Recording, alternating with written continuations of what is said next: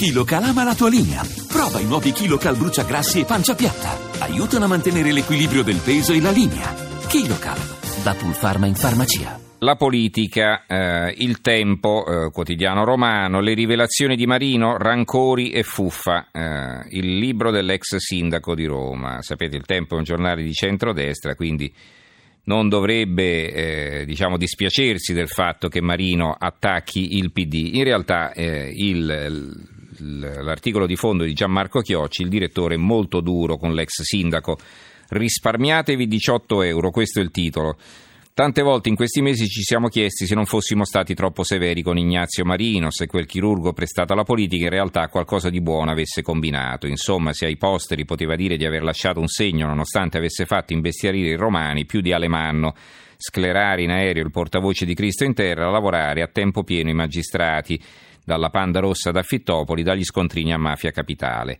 Mossi a compassione per le pugnalate alla schiena dei Giuda democratici, in colpa per il nostro martellamento mediatico che lo portò a dimettersi, eravamo giunti alla conclusione di riabilitarlo giusto un po' nel, traplas- nel trapasso all'oblio dell'indifferenza di assolverlo dai troppi peccati commessi e infine di perdonarlo perché incapace di intendere la politica e di volere fare le cose normali. Ieri però alla kermesse del suo libro presentato come, aperte virgolette, esplosivo, chiuse virgolette, con le asserite verità indicibili sul malaffare romano, non ce n'è una sola, e segreti imbarazzanti sul Partito Democratico, idem come sopra, il marziano ci ha riportato all'opprimente realtà che per decenza avevamo resettato quella di un uomo che continua a vivere fuori dal mondo, vittima del suo stesso complottismo, un martire dei poteri forti, perennemente indeciso se ricandidarsi oppure no, sorda ai chiarimenti sulle cene a spese nostre. L'opinione Emiliano De Magistris e Marino contro Renzi, agli attacchi del premier, al premier del governatore pugliese sulle trivelle petrolifere da quelle del sindaco di Napoli su Bagnoli, si aggiunge l'affondo dell'ex sindaco di Roma ormai pronto a lanciare la sua candidatura al Campidoglio. L'unità ha una vignetta, la vignetta di Staino. La bambina dice: Il libro di Marino non fa chiarezza su Roma, risponde il papà, ma ne fa tanta su Marino.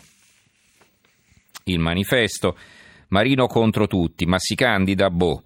Renzi, definirlo di sinistra è dura, Orfini ha fatto come un insetto distruttore.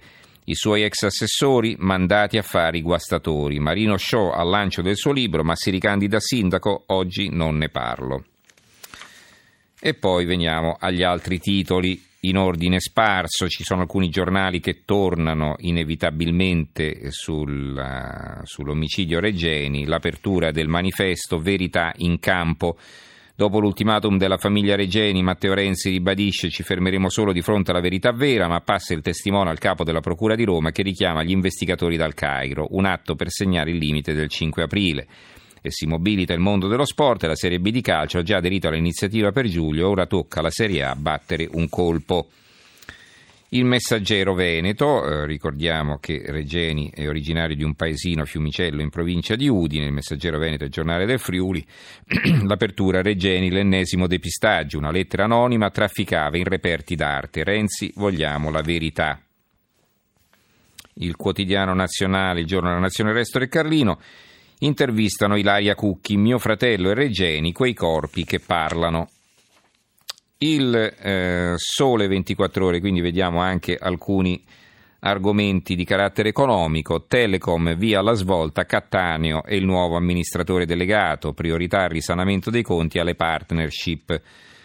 E poi sotto una notizia di interesse più generale, boom delle pensioni di anzianità, IMSS più 72,8% nel 2015, in calo gli assegni di vecchiaia, ma la vera notizia secondo me è un'altra, invalidità civile più 50,5%, avete capito bene, le pensioni di invalidità civile sono cresciute del 50%.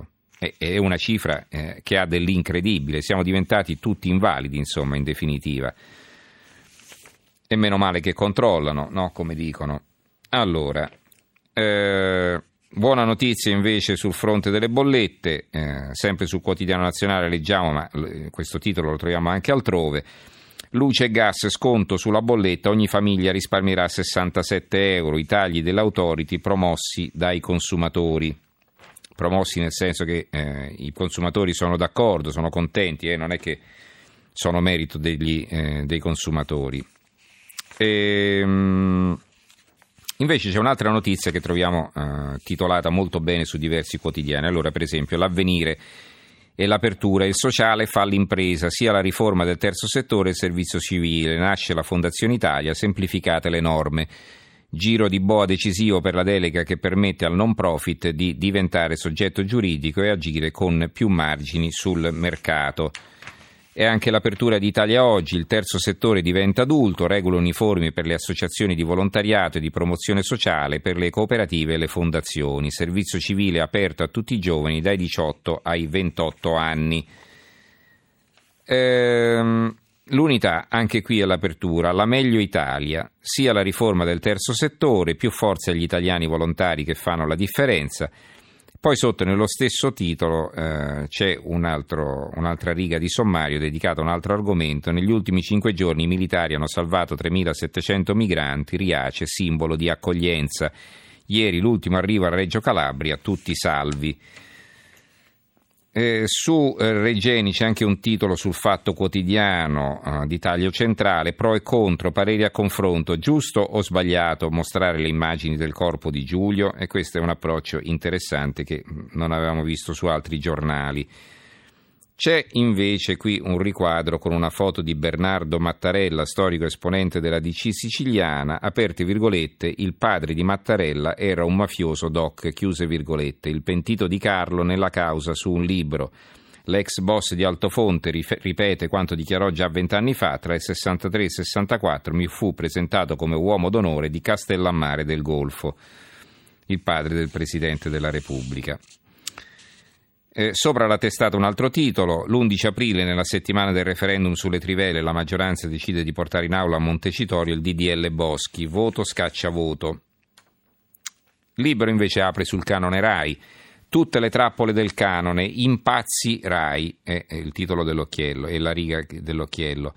Ma che semplificazione? Chi ha diritto a non pagare deve fare l'autocertificazione, se la sbaglia rischia la galera e l'errore purtroppo è facilissimo, non si capisce neppure quali apparecchi sono soggetti alla tassa e quali no. Ci riproponiamo di fare chiarezza noi con una trasmissione eh, in parte dedicata a questo argomento, così almeno eh, si chiariscono i vostri dubbi, i dubbi di tutti coloro all'ascolto quantomeno. Grande fratello, da oggi il fisco può entrare nei conti correnti, un altro titolo che leggo sul libero. E poi eh, sostituisci italiani con immigrati, promosso tra i potenti della terra, il sindaco di Riace piazzato tra il Papa e la Merkel, chiara dimostrazione di idiozia. Sotto un altro titolo, le telecamere non menano, certe maestre sì, Repubblica dice no alle riprese negli asili. Ancora, eh, sui vari scandali o quantomeno eh, sugli eh, sprechi più che gli scandali. Arrivano gli stipendi d'oro ma soltanto in Parlamento, fino a 2.000 euro in più al mese per commessi e assistenti. Il segretario generale guadagna quasi 1.000 euro al giorno, al giorno. e ai pensionati meno di 750 euro, i dati dell'Inps.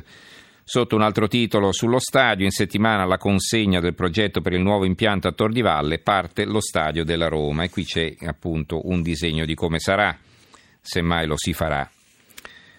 L'Unione Sarda in Sardegna sono arrabbiati. Eh, ieri vi avevo letto la notizia, eh, diciamo lo scoop della Gazzetta del Sud che dava la notizia che probab- molto probabilmente il prossimo G7 si farà a Taormina.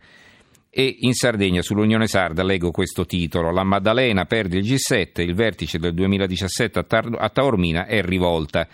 Non è ufficiale, ma quasi, G7, ma quasi, il G7 del 2017 non si farà la Maddalena, come dicevano voci recenti, bensì a Taormina. La scelta del governo delude il centro-sinistra che guida la regione.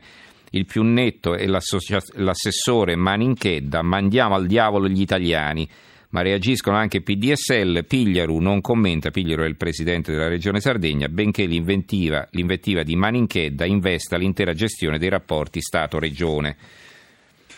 Ehm, ancora eh, su Roma leggiamo questo titolo Cantone Napoli più sicura di Roma, eh, insomma è sorprendente, eh, buono per i napoletani, eh, male per i romani insomma.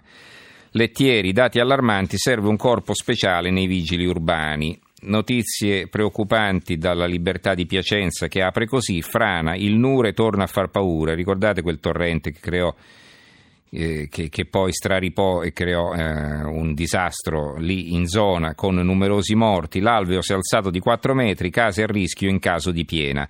Sulle carte della regione la zona duramente colpita non è fra quelle considerate a rischio, quindi il rischio viene eh, appunto sottolineato da questo giornale, ma per le istituzioni preposte ai controlli eh, la zona non è considerata a rischio. La nuova Sardegna, l'apertura è questa, senza voli low cost Alghero muore, dai numeri dell'ENAC sul traffico 2015 emerge il ruolo decisivo di Ryanair nell'aeroporto di Fertiglia, il 71% dei passeggeri ha viaggiato con gli irlandesi, Londra, la rotta europea più frequentata. Sapete che la Ryanair avrebbe deciso di chiudere con Alghero, di lasciare solo quattro voli al giorno e sarebbe un disastro per l'isola. Corriere dell'Umbria con una bella foto di Mattarella, benvenuto Presidente. Oggi Presidente della Repubblica Sergio Mattarella è a Perugia per la sua prima visita in Umbria da capo di Stato. Leggo una eh, notizia dall'apertura della prealpina, rifaccio la legge antimoschee, regione, il governatore Maroni deciso nonostante la bocciatura della consulta. Saltiamo dal, eh, dalle Alpi alla Sicilia, Palermo, la ZTL slitta al 15 aprile, eh, l'avevano annunciata ieri sul giornale di Sicilia tutta pagina, già eh, hanno cambiato idea, lotta contro lo smog, colpo di scena alla vigilia del debutto da associazioni e sindacati, coro di critiche. Il quotidiano nazionale a centropagina, 23 anni, banda dell'acido, maxi condanna a Böttcher per i ragazzi sfregiati. Ci possiamo fermare qui con la lettura dei quotidiani. Adesso daremo la linea al giornale radio che sarà condotto da Alberico Giostra.